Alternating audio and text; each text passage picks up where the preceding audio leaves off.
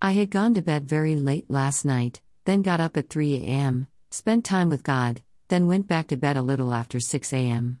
I woke up again about 8:30 this morning and I heard what I thought was a ding sound come from a cell phone. I got up and came into the living room to see if a text or something came in, but then something happened as I was reaching down to the cell phone. All I was thinking about was the cell phone. As I started to reach down I hear, Spirit of the Living God. I knew it was a song, a song I think I heard only once, years ago. I searched for the song and find it. Wow. Powerful, moving words in the song. God still speaks if you take time to listen. Yes, Lord. We want to hear your voice, we're hanging on every word. When you do what you can only do, it changes us.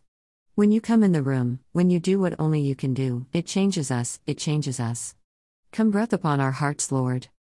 Jeremiah 29 If I say, I will not remember him or speak his name anymore, then my heart becomes a burning fire shut up in my bones, and I am weary of enduring and holding it in. I cannot endure it, nor contain it any longer.